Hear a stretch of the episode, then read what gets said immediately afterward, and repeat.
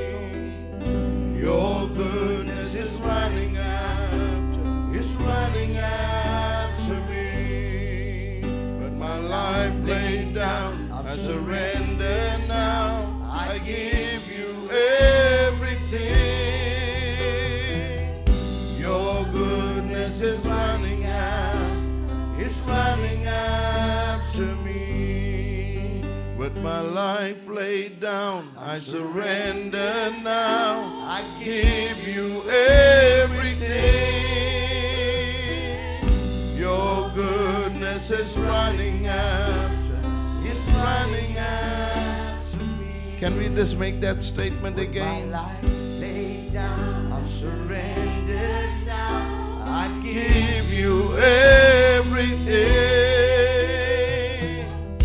Your goodness is running out. It's running out me. With our lives laid down, I surrender all. I give you everything. Your goodness is running after me. Your goodness is running after me. Surely goodness and mercy shall follow me all the days of my life, and I will dwell in the house of the Lord forever.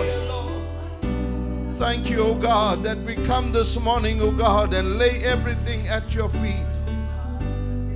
All that we are, all that we have, we lay it at your feet, Lord. And we say today, Lord, we surrender. We surrender and yield to your will, to your way, to your purposes in our life. We yield to your will. We yield to your way. We yield to your purposes in our lives. You see, there is something powerful about coming to that place where you say, God, all that I am, all that I have, I surrender, Lord. So, Father, I pray in the name of Jesus as we surrender our lives to you, use us for your glory. Be made manifest in our lives and through our lives. In Jesus' name. The book of Mark, chapter 6, verses 6 said, And Jesus was amazed at the, their lack of faith. And then Jesus went around teaching from village to village, calling the twelve to him. He began to send them out two by two, and he gave them authority over impure spirits. The, the other version says he gave them power over demonic spirits. These were his instructions take nothing for the journey except a staff, no bread, no bag, no money in your belts. Wear sandals, but not an extra shirt. When you enter into a house, stay there until you leave that town. And if any place will not welcome you or listen to you, leave that place. Shake the dust off your feet as, the, as a testimony against them. But then he goes in verse 12 and he says, They went out and preached that people should repent and drove out demons, anointed many sick people with oil, and they healed them. Amen. There is something powerful that takes place when we really encounter God. Amen. The Bible says they went around from village to village. Now, this is a second encounter. The first encounter that, uh, the, that the disciples have, he sends them out and, uh, and, and, and they come back and they said, This evil spirit did not leave the boy. And they asked him the question, Why didn't the evil spirit leave the boy? He says, Because these come out by fasting and prayer. But then he comes in in a second, in the second account, and he says, Now he empowers them to have the power and the authority over demonic spirits. Amen. And I want you to understand there is something when God releases a power and an anointing over your life that gives you a victory over areas that you could not conquer before. Amen. And I'm believing God that God is going to begin to give us power and dominion over principalities and, and powers and spiritual wickedness. We, we got to understand that some of the things because when they when they saw the young boy they saw him as sick jesus said forgive him. And remember when when when, forgiveness came into his life healing came i want you to understand that unforgiveness is a gateway for, de- for the demonic realm in your life you hear me Unforgiveness is a gateway and a doorway for the demonic realm to have access to your life. And we got to deal with that. Amen. The second one is that he said, These spirits did not leave them because of your unbelief. The second doorway for the enemy to have an access to your life is unbelief. That means you don't believe that God has the power to deliver you and set you free. When you're praying the prayer of faith over somebody, you don't have the, you say, maybe, Lord, if it be your will, Lord. No, no, no. You got to get to the place where you believe. You say, Lord, it is written. It is written that all th- authority, all power has been given unto us. You've given us the keys.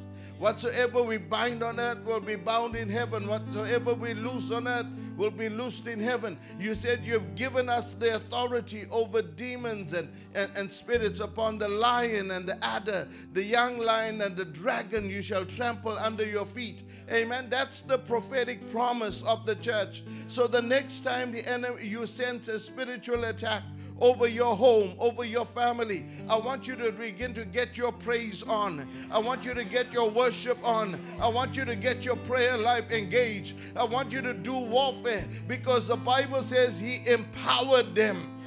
He empowered them. And today I pray that even in our worship, in our praise, as we get around the word, may the Lord empower you to come against every onslaught of the enemy, every attack of the enemy. Amen. That we are no longer victims, we are no longer powerless. Amen. That means we've been anointed by God, we've been appointed by God, we have been sent by God to begin to establish the purposes of God. So, Father, we come to you in the mighty name of Jesus. Let there be a release of an anointing of power. Let there be a release of an anointing that causes breakthrough, that causes demons to flee and sickness to leave. We pray, oh God, that healings will come over the lives of your people. You say the prayer of faith will heal the sick and God will raise them up. I pray for a faith, oh God, that will not, oh God, be diminished. A faith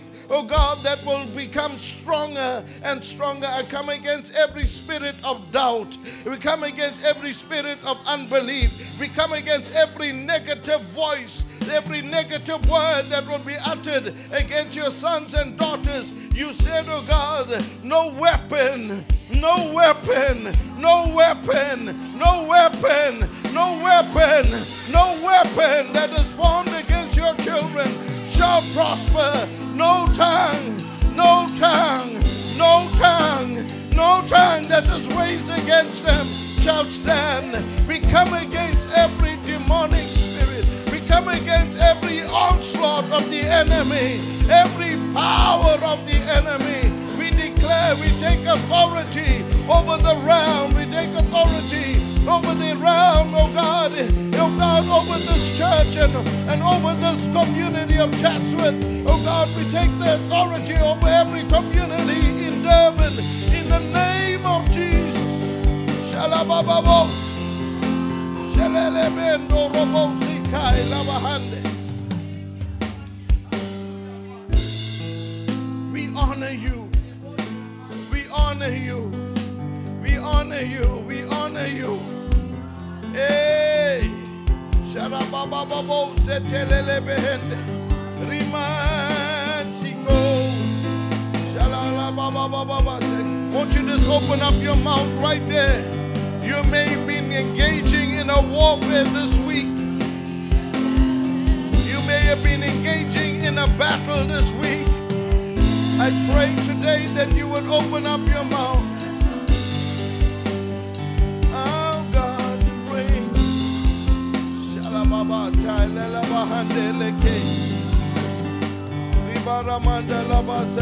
We cast down imaginations and every high thing that exalts itself against the knowledge of God.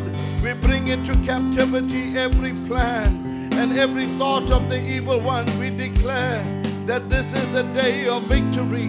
This is a day of breakthrough. This is a day of divine answers. This is a day of outpouring in the name of Jesus. And today we pray that the voice of the enemy will be silenced. The voice of the enemy will be silenced. We declare today that we come to lift up the name of the Lord. We come to lift up the name of the Lord. And so we declare an open heaven over this house and over your people. A place where you speak, oh God. A place where your heart is revealed. We say, Welcome, Holy Spirit, in this place. Welcome, Holy Spirit, in this place. We honor you, Lord. We honor you. Just bless us, oh God. Just minister to us by your power and by your spirit in Jesus' name. And everybody said, and everybody said, Amen, amen, amen, amen. We're just glad to see all of you here in the house of the Lord together. Amen. Amen. Are you soldiers in the army of God? Have you come ready for battle? Ah. Amen, amen, amen. Today we're just battling, amen. And we're just trusting God that He has given us the victory, amen. So greet somebody, welcome them, amen. Tell them it is good to see them here, amen. God bless you. Come on, shake somebody's hand, amen. Amen. They need, they just need that smile, amen. Just show them your smile, amen. Hallelujah. Hallelujah. Amen. Amen. We're going to give God all the praise. There's an amazing spirit right now for warfare. Amen. Come on, let's put our hands together. And He calls us His friend. Amen. Oh.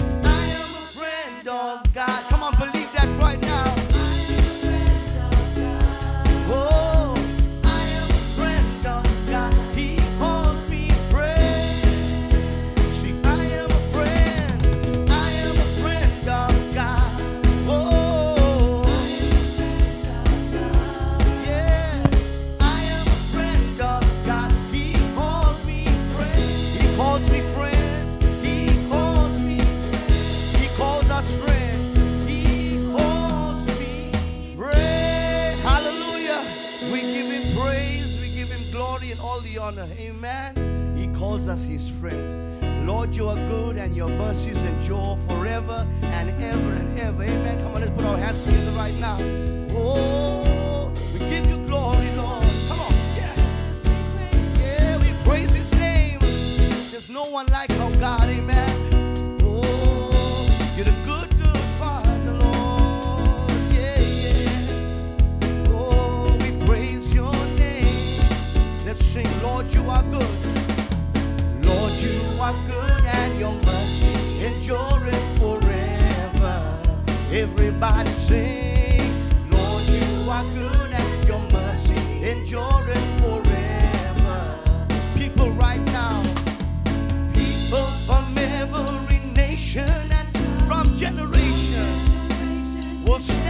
worship.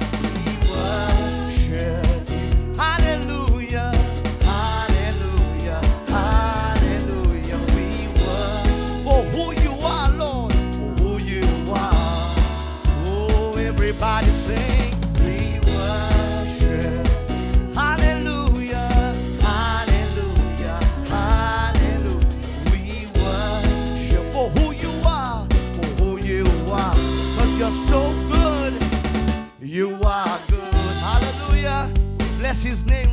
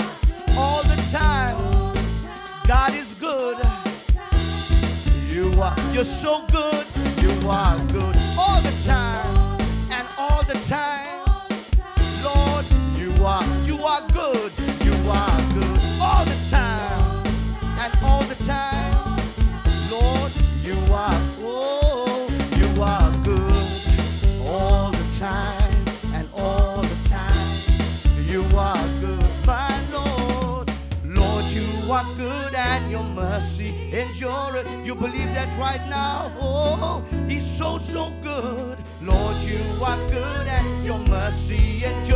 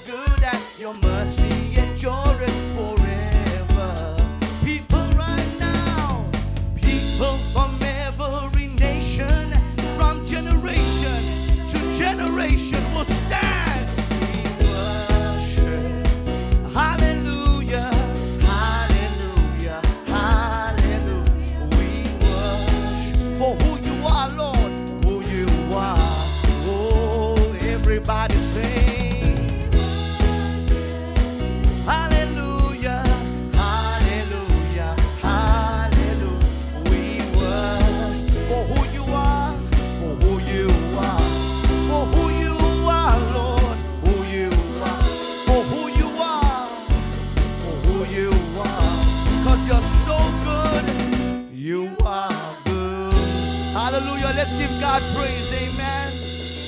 Oh, Father God, we thank you right now. We raise a hallelujah in the house right now. In your sanctuary, oh God. Oh, in your presence right now. Come on, we're going to declare right now. Oh,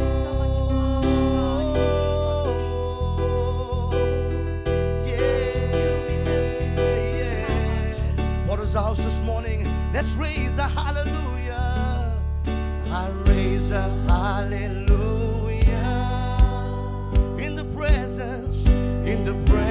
lift my enemy. Come on and raise a hallelujah. I raise a hallelujah. Louder, Lord. Louder than the unbelief. I raise a hallelujah. I raise a hallelujah. Your weapon this morning, our weapon is a melody. Oh, let's raise.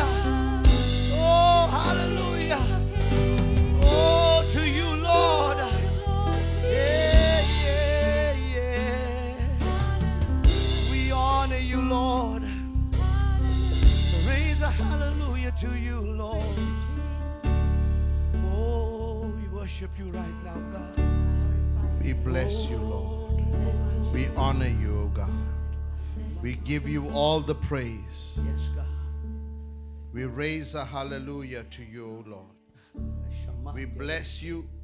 We glorify you. We lift you up, O God, in the midst of the greatest challenges in our lives. Come on, you may be seated while we're still in an attitude of prayer today. We're going to prepare our hearts to t- partake of the table of the Lord this morning. But even as we prepare our hearts this morning, all of us face some area of challenge in our lives.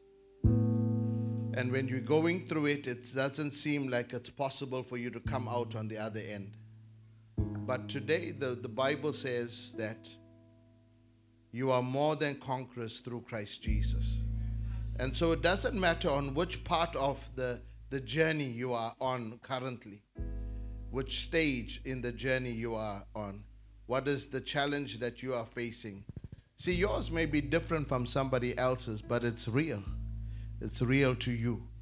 But you need to begin to trust God for His grace, for His wisdom, for His understanding, for His direction over your life. Amen. And so today we we preparing to partake of the table of the Lord this morning. But uh, if you have the opportunity, won't you just take a moment right now and just come before the Lord and say, Lord, this thing, this area that I'm facing, this area that I'm trusting you for. Lord, you come through for me. You see, some of the greatest prayers you would pray is not about the environment, it's not about the timing, but it's about the sincerity of your heart and the pureness of your heart. God wants to see you. Doesn't want to hear you say something that you don't really mean.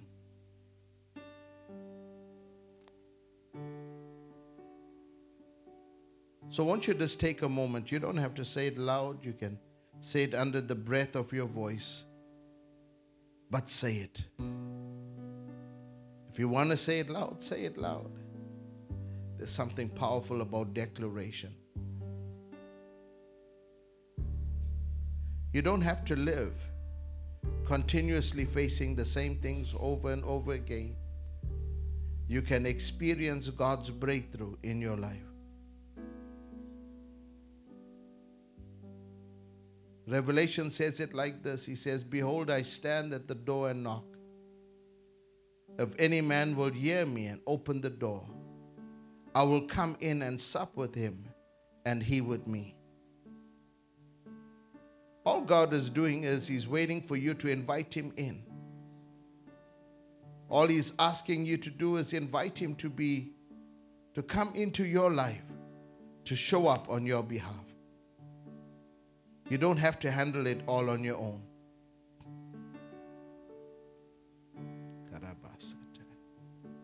You see, you may be younger.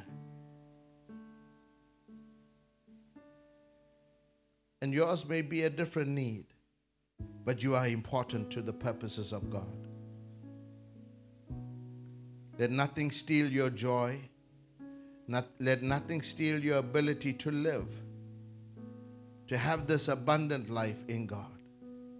Let nothing steal your ability to enjoy all of the fullness that God has intended for you. This is not what life is. Some of you have deluded yourself into thinking this is as good as it gets. And God is saying greater things than this I have in store for you. Lord, show up. Lord, show up. Lord, answer prayers. If you would just pray and have faith and believe, all things are possible. All things are possible.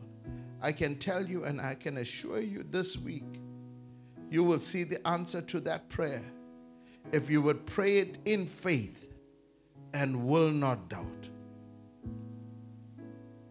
But we understand There are a few things that hold us back from receiving answered prayers. First thing is unrepentance. So you got to make sure your relationship with God is right. Secondly, is unforgiveness. You have to learn how to forgive and let go. Thirdly, is unbelief.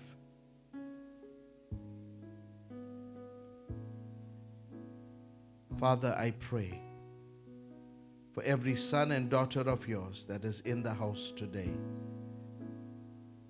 May they experience a supernatural intervention of God. Let them have a supernatural encounter with God. Let them see how you show up in the events and in the life of man. How you bless us, how you minister to us. We ask this in the mighty name of Jesus. Amen and amen. Amen. Bless you. Bless you. You know, one of the things I'm going to ask those that are going to help us administer the table to come up as we prepare for- to do that. I, I want to just remind you that, you know, one of the things is that it is the will of God for you to experience all that God has for you. It is the will of God. Amen. That's important for you to know and understand. But I want you to also understand all of us have free will. That means God will not violate your desire or your free will. That means God won't just show up in your life and do anything in your life without you inviting Him in. That means He created you with free will. That means with the gift of choice. But with the choice comes consequences. With the choice comes also blessings. The reality is that's why He says, I put before you life and death. Choose life. He even gives you the answer. It's almost like a true and false answer, and then He says, This is the answer true. Amen. And I want you to understand today that you have the gift of life that is available to you. You have free choice. You choose what you allow into your life. You choose what, what you allow to influence and affect your life. You choose what you, what you allow to rule your life. And whatever you do not conquer will conquer you. That means the things where you feel you are out of control in, the area that you feel under out of control in, is an area where something else is conquering you. You haven't conquered it. And any enemy, any attack of the enemy that you do not overcome will eventually overcome you. So you get to keep no door open. Shut the door. Amen. It's not as easy as I say it. You see, this is this is a part of it where whether you're young or whether you are older, you got to get to that place where you have to make your own choice. And you got to say, there must be more for my life than just this. Your mom and dad is not your excuse anymore. Your wife or your husband is not your excuse anymore. Because when you stand, you're going to stand before God on your own. And you're going to give an account for your own life. And it doesn't matter what they think or what they've said or what they've done. You've got a choice to make. Some people you've allowed in your life, some things you've allowed in your life has been as a result of choice. You got to make a decision today, like you made a choice initially. You can make a choice today and say, I'm shutting this door. This is not good for me. Amen. And there's nothing wrong with starting today. You don't have to wait for a long time. You can start today. Some of the things that is affecting us today has been affecting us for years, but it's because we've opened the door and we've allowed an access point into our lives, if you can track every attack of the enemy in your life to a, a access point, there's a gateway, there's a doorway. Whether it has been just watching a TV program, whether it means hearing a voice of somebody say something, whether it means taking somebody else's advice, whether just coming to yourself and saying, everybody else is doing it, I'm going to do it also. It's a choice. So today, as we come to the table of the Lord, you can have victory even in those areas that we all weak. Understand, the Bible says, For we have all sinned and come short of the glory of God. None of us are perfect. We are all striving, we are all a work in progress. If there's something that could be written on the, the forehead of, our, of all of us is I'm a work in progress. But it's not a justification for callous behavior, for p- poor decision making. Okay? It's a, dis- it's a decision to say, God, work on me. I'm actively engaging in you working on my life. Amen. And so the Bible says in 1 Corinthians chapter 11, he says, For I have received of the Lord what I also pass unto you. The Lord Jesus, in the night in which he was betrayed, took the bread, and when he had given thanks, he broke it. And he says, This is my body, which is broken for you. This do in remembrance of me. In the same manner, manner after supper, he took the cup, saying, This cup is the new covenant in my blood. Do this as whenever you drink it in remembrance of me. For whenever you eat this bread and drink of this cup, you do proclaim the Lord's death till he comes. So, Father, we come to you in the mighty name of Jesus. I pray over your sons and daughters this morning, even as they prepare to partake of the table of the Lord. You minister, Holy Spirit. You are the Spirit of truth. You are the Spirit of wisdom. You are the Spirit of counsel. You are the Spirit of might. You are the Spirit of, uh, of God. And so today, just minister to the lives of your people. In Jesus' name, amen. Amen. The worship team will lead us in song. Let's use the moment. We'll partake of the table together. Amen. And uh, bless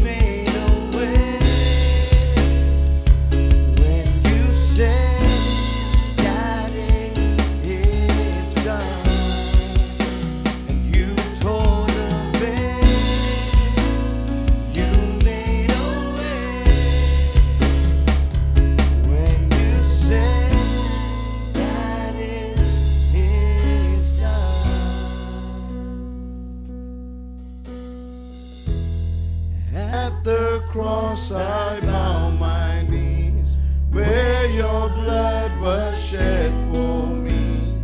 There's no greater love than this. You have overcome. You have overcome the grave. Your glory fills the highest place.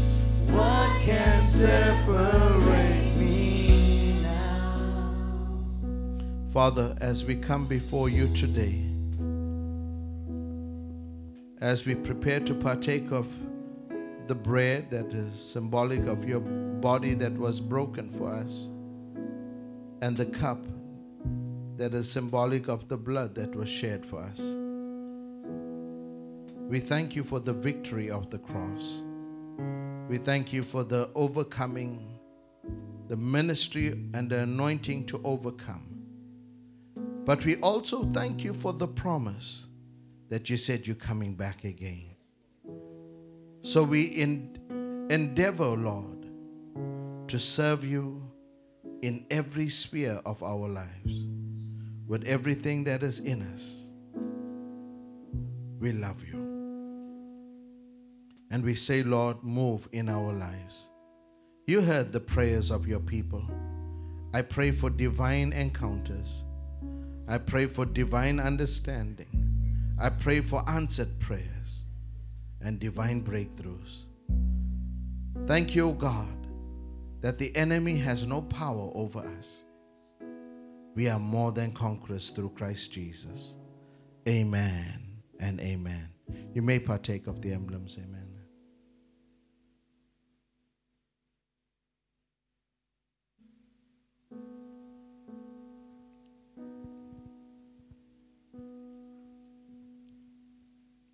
Amen, amen, amen. You may pass your cups to the left hand side of the row, and Cohen is going to help us there. And amen. Our Sunday school may leave. Amen. And thanks to the worship team.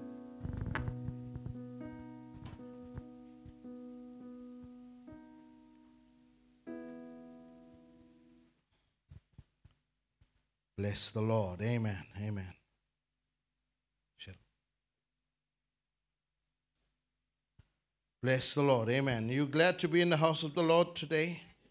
Amen. Amen. Amen. Amen. There's a, a few thoughts that I have in my mind, and and uh, I'm going to just share something as a seed thought. This is not the message for today. I'm building on the, the message that I started last week on. I talked about building your capacity to love. Amen. And uh, so we're talking about building your love capacity. And, uh, and I'm going to talk to you about the love of God. Amen. It's not our human love, our, because our human love is selective. Amen. Amen. Our ability to love as human beings is selective. We like to be around people that like us. Doesn't? We like to be around people that tell us nice things about us. Because it's very conditional. Our human ability to love is conditional. It's dependent on how you treat me, will it be how I treat you. Amen. But this there is a kind of love that comes from God that, uh, that, that is this agape love of God that exceeds everything else. Amen. And so this is a powerful picture and a message for all of us. Amen. And so if you if we're looking for a scripture, we in First John chapter four. Thanks. Thanks, Talia. First John chapter four.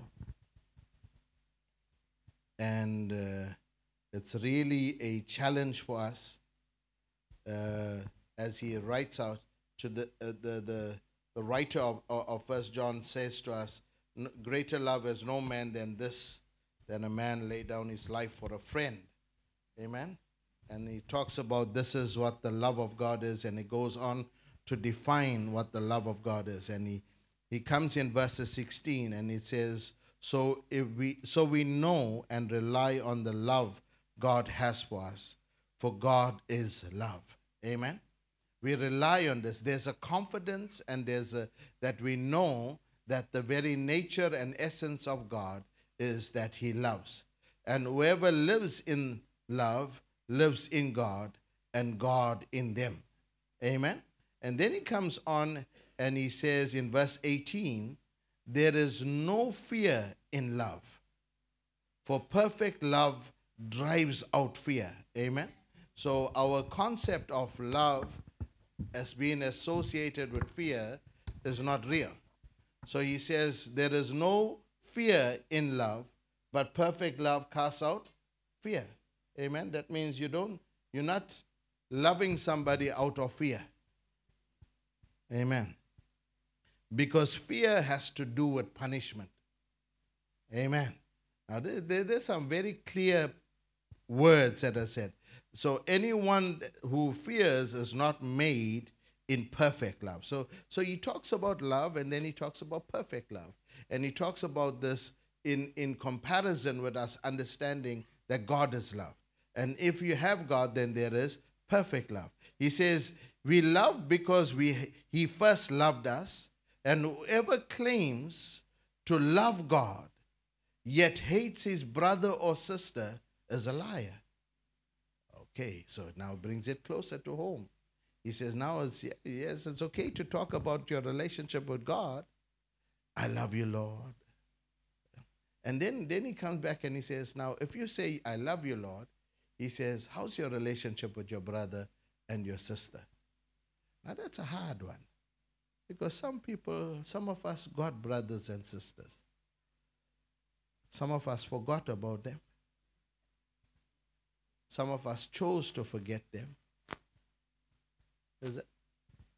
So, my challenge to you today is who should we love?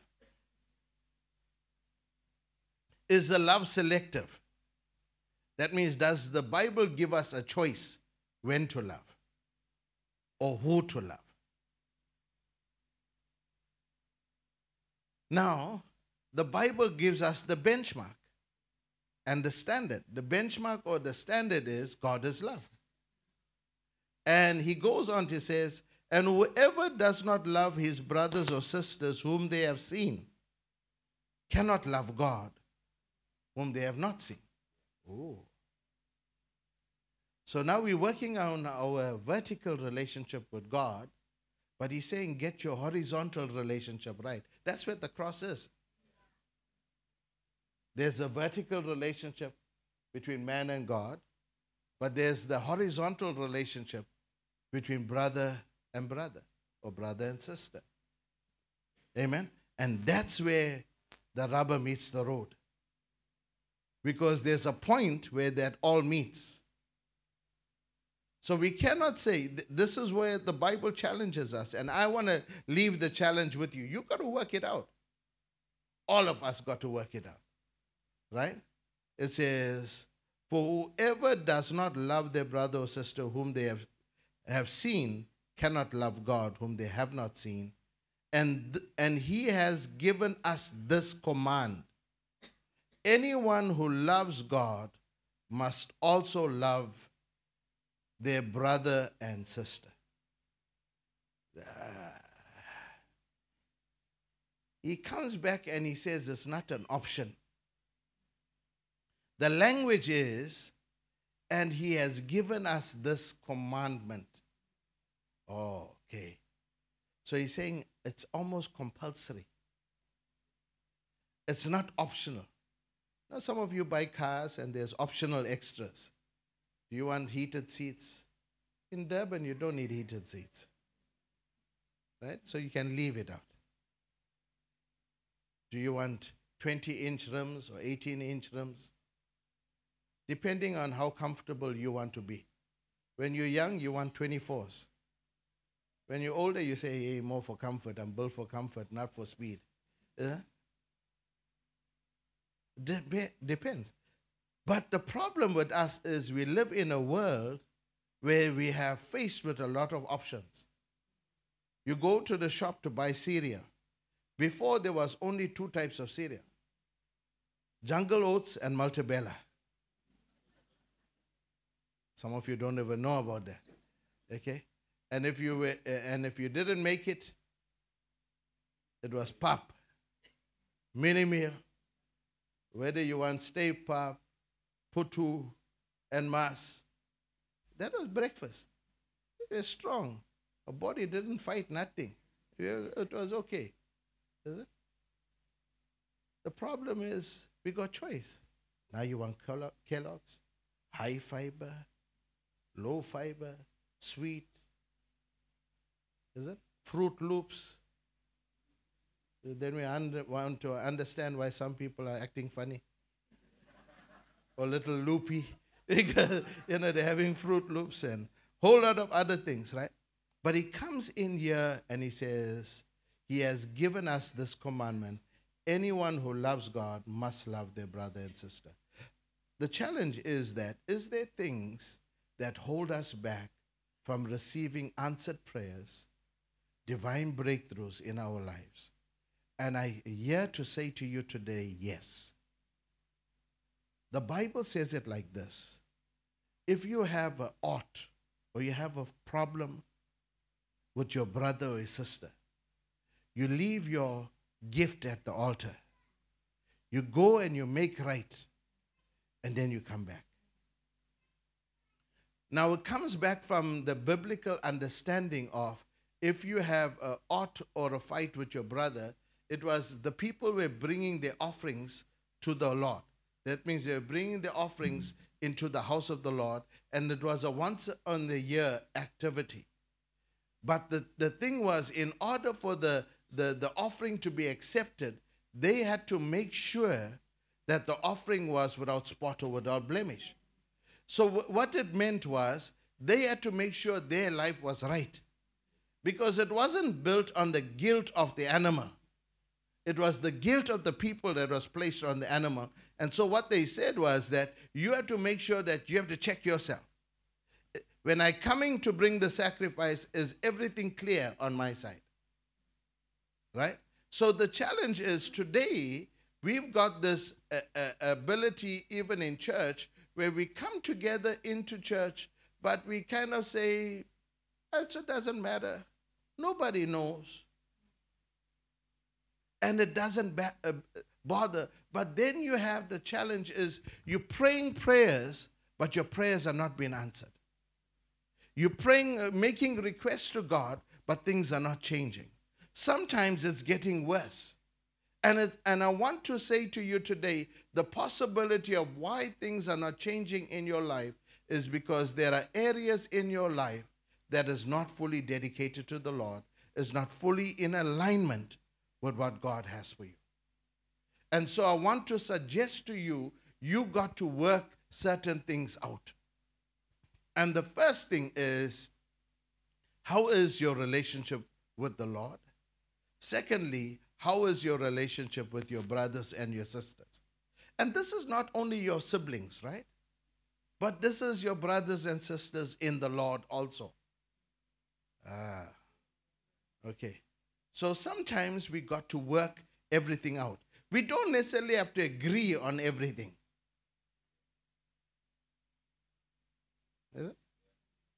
You don't love everybody because you agree with them.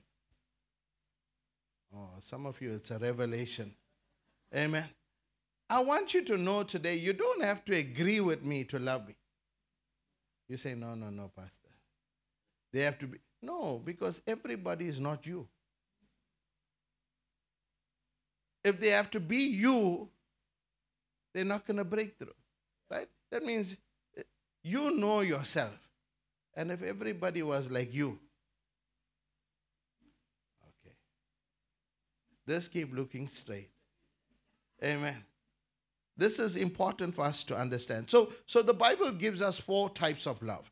It, it talks about in, in, in, the, in the New Testament, in, in the Greek version, he talks about four types of love that is in the Bible and that God gives us for purposes for today for us to understand.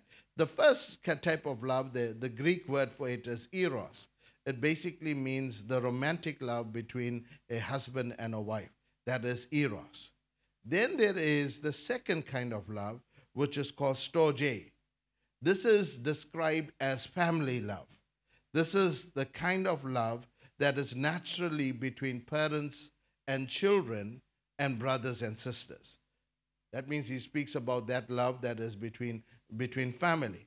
Now, now the, the challenge with it is that in, in English, we only have one word, love.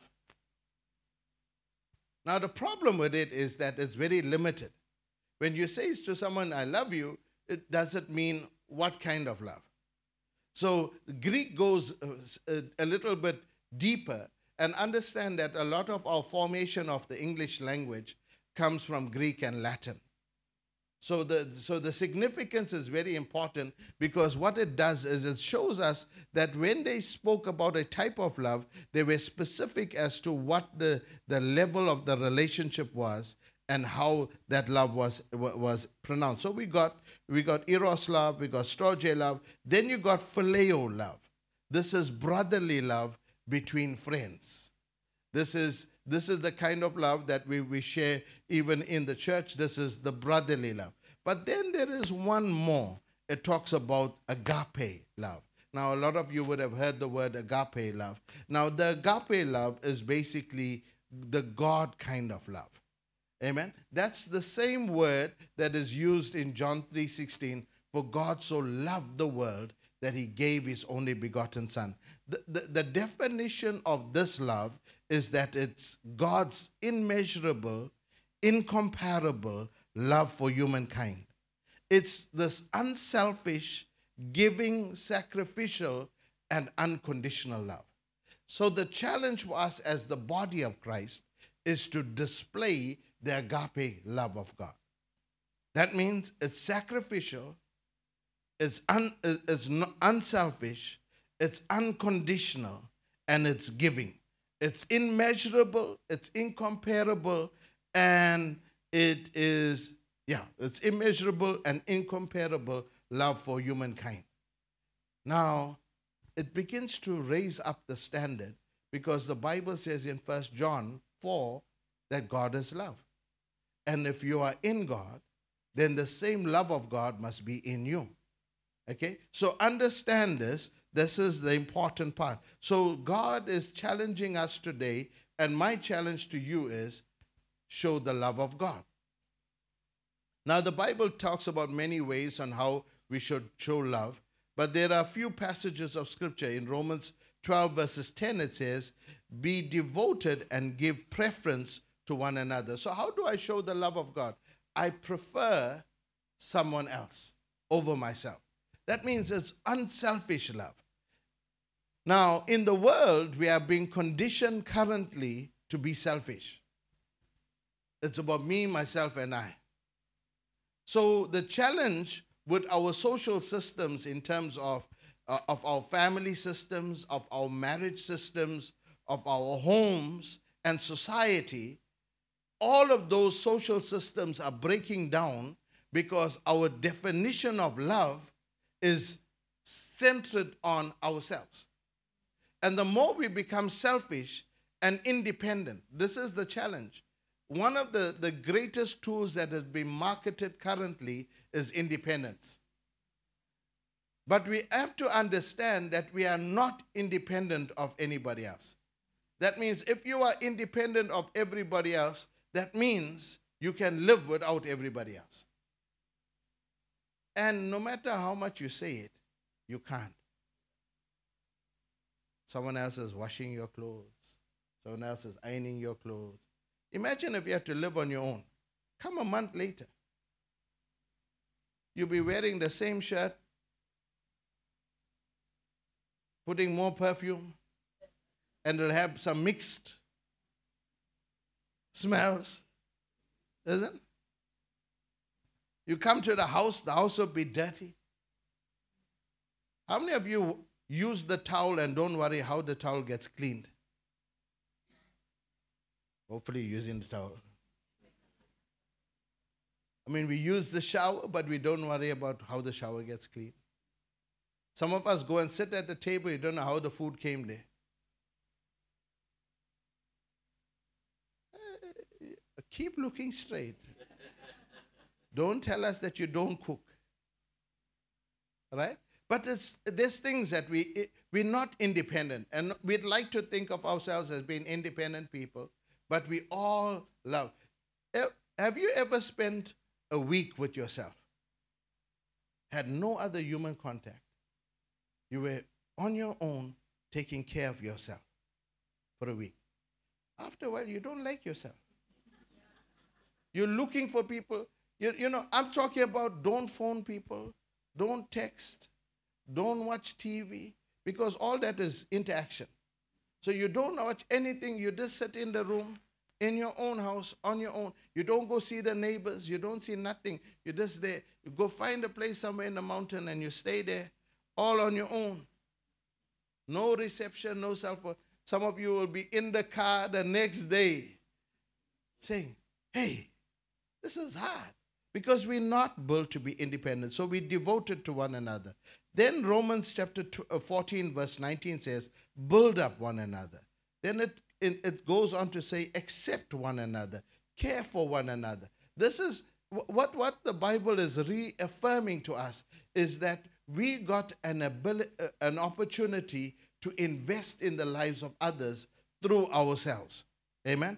Then he goes on to say, serve one another and bear one another's burdens. If you love somebody, you got to also help them bear their burdens. Oh. Now it's okay when they when they're celebrating and we know it's okay when they're not needing you for anything, but it also comes to the place of bearing someone else's burdens. This is a very, very important part. So who should we love? The, the, the, Bible goes on in Romans chapter 12, verse 9 and 10. It says, Love must be sincere. Hate what is evil. Cling to what is good. Be devoted to one another in love. Honor one another above yourself. Okay, so what it does is that it tells us who we're gonna love. Love must be sincere. You know, you know some people that say, "Hey, I love you," um, they say, but you're wondering, "Hey, you know, don't sh- show it. You don't see it." Now, there's another portion of scripture that that, that, that tells you that love is an action. That means it, it says in First John chapter 3 verse 18 it says dear children let us not love in words or in speech but in action and truth so that means when you when you say you love people you, know sometimes you're in the house you say hey they all know I love them I don't have to say I love them you know they, they all know I love them how, how they, uh, they know I love I put a roof over their head I, I put food on the table you see the clothes you're wearing I, it- it- I don't have to say I love them, you know. Uh, But the Bible says love must be not only in words only. That means it doesn't mean it excludes words. You must use your words. Amen? You use your words for everything else. Use your words to express love. What you put out is what you're going to also experience. So if you learn how to put out love, you will receive love. Amen. This is important. Then it goes on to say us this is important. Then uh, yeah, sorry, I'm saying this is important. Romans chapter 13 verse 10 it says love does no harm to the to a neighbor. Therefore love is a fulfillment of the law. Proverbs chapter 10 verse 12 hatred stirs up conflict, but love covers all wrongs. The Bible says love covers a multitude of sins. That means, have you ever seen the love of a parent for their child? The love of the parent for the child is the purest kind of love. You can be angry with them. You can, you can want to kill them. But let somebody else try to kill them. You will kill them because they want to kill what you wanted to kill. It? Because it's your child. Is it? Let somebody else talk about your child. You'll forget my mother threw stone at people because they're picking on their son. It's serious. It's true. I mean, you know, as a young boy growing up, everyone they can pick on anything. Let them pick on your mother. They say your mother, oh, you're finished. You, you didn't even hear anything else after that. You just, bah. Even if the fellow was bigger, you kicked him on the shin. You did something, at least to say, I did one. You're not supposed to pick on that, is it? There's something about love the, the Bible says love covers a multitude of sins.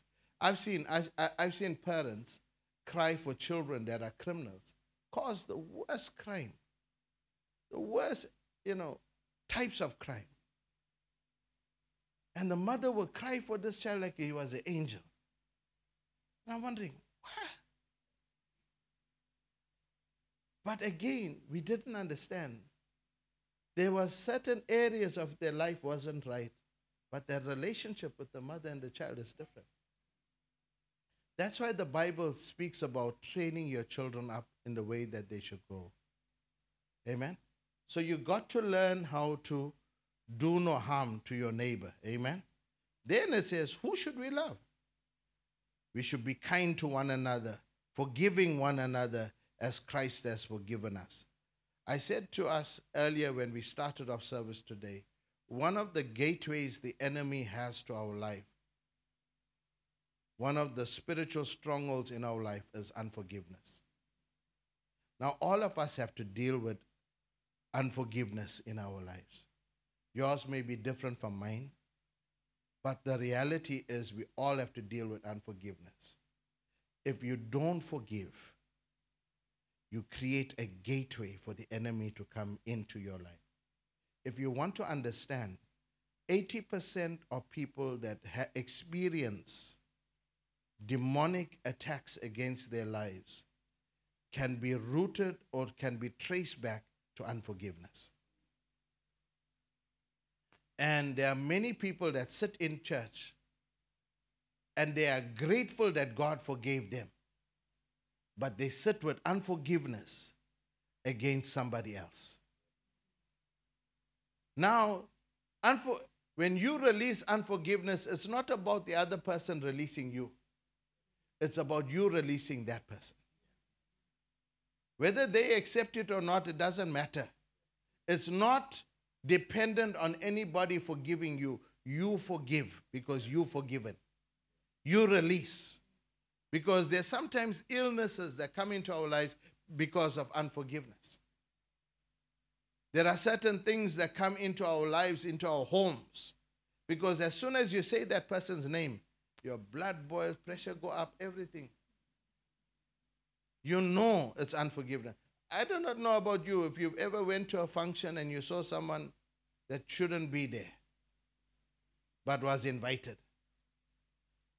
And if you had a choice, you would have uninvited them.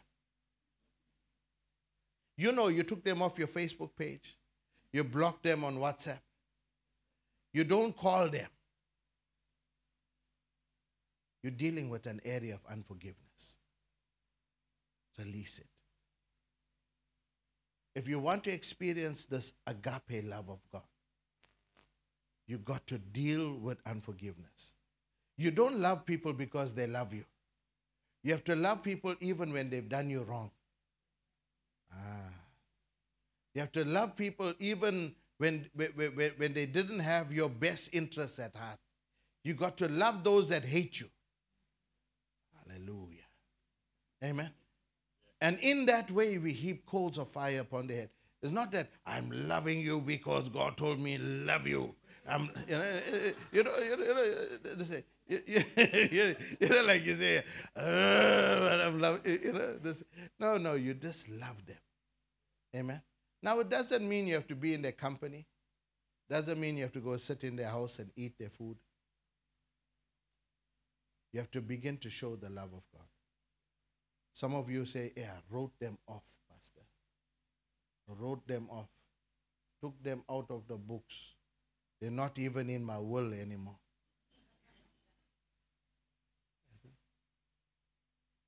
Be careful. That's an area of unforgiveness. What's guiding that principle is an area of unforgiveness. We can't control how other people behave. We can control how we behave. How many times are you angry with people, but the person that made you angry, they forgot about it? But you, every time you see them, hmm, I, I, I see you, you know, you remember, you go back, backwards. That person is looking at you and wondering, why you acting like that? And that's the worst thing. when people act like they didn't do you something, and you're wondering, how can you act like this? I always say this any worthwhile relationship in your life must be able to endure difficult conversations. Any worthwhile relationship in your life must endure difficult conversations.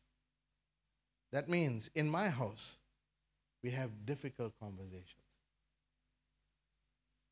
Like it or lump it, we're all sitting there in the lounge.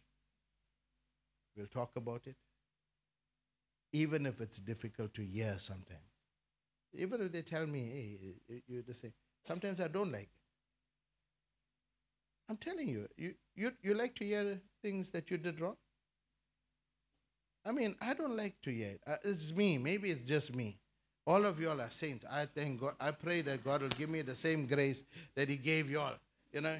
But when, when, when people tell me you got it wrong, I say, hmm. I'm sitting, but I'm in my heart. I'm walking. You know. The, but I've learned this is important for my own growth. There are some conversations that you got to learn how to have. Some of you are avoiding some conversations. Some of you, uh, there's some conversation for three years and four years and 10 years you're supposed to have. And you're saying, No, I'll pray about it, Pastor. I'll pray about it, Pastor. The Lord said to you, Use your words. I'm sent here as an angel of the Lord to tell you this. Use your words. Talk to that person. Have the conversation. And it may not work out the way that you want it to, but have the conversation. Because it's necessary for your own healing. It's, it's affecting your relationship. Amen. Galatians says it like this You, my bro- uh, uh, it it talks about living in the Spirit. You, my brothers and sisters, are called to be free. But do not use your freedom to indulge the flesh. Rather, serve one another humbly in love. For the entire law is fulfilled in this one commandment love your neighbor as you love yourself. Basically, the scripture is saying the way you love others. Remember the, the, the account of the Good Samaritan? He asked, Who's your neighbor? And the neighbor is anybody that comes into your life because we know the Good Samaritan goes to a man that he did not even know and he healed it. You know, he helped to re- help restore him. So, who's your neighbor? The Bible says, Love your neighbor as you love yourself. The reflection of how you love yourself is seen in how you love others. Amen. And I pray that if we have more people projecting the love of God, there'll be less challenges in families, in homes, in relationships. Some of our children are not getting married because they see what marriage is in the house. Amen. May they be able to see. Even if we have a, a, a difference of opinion, let it be done and handled in love. Amen. Because you don't want your children there when they're 50 years old, sitting in your house and I say, What happened, by when you're getting married? Yeah. Isn't? You should say, Hey, there's a time, right? I, I normally say for the guys in the church, 28 years old. By the time you're 28, you should be married. Right? Some of you getting close. 28. Amen. No, Calden is okay. It's okay. His father is saying he got a long way. He's got news for his father. Amen. But the- bless the Lord. Amen. Amen. Calvin wants to go inside the chair. Amen. Amen. But you know what? The reality is trust God. Build your homes in love. Come, let's just bow our heads together. The scriptures challenges us to express and experience the love of God. Father, I pray over each and every one of your sons and daughters that are here today. Minister to them. Some of you that are here today would have to make a phone call to somebody and say, I forgive you, I release you. Some of you, they may not be ready for the conversation, but you in prayer say, Lord, I release that area of unforgiveness right now. But today, all of us, in some level, have been hurt by others.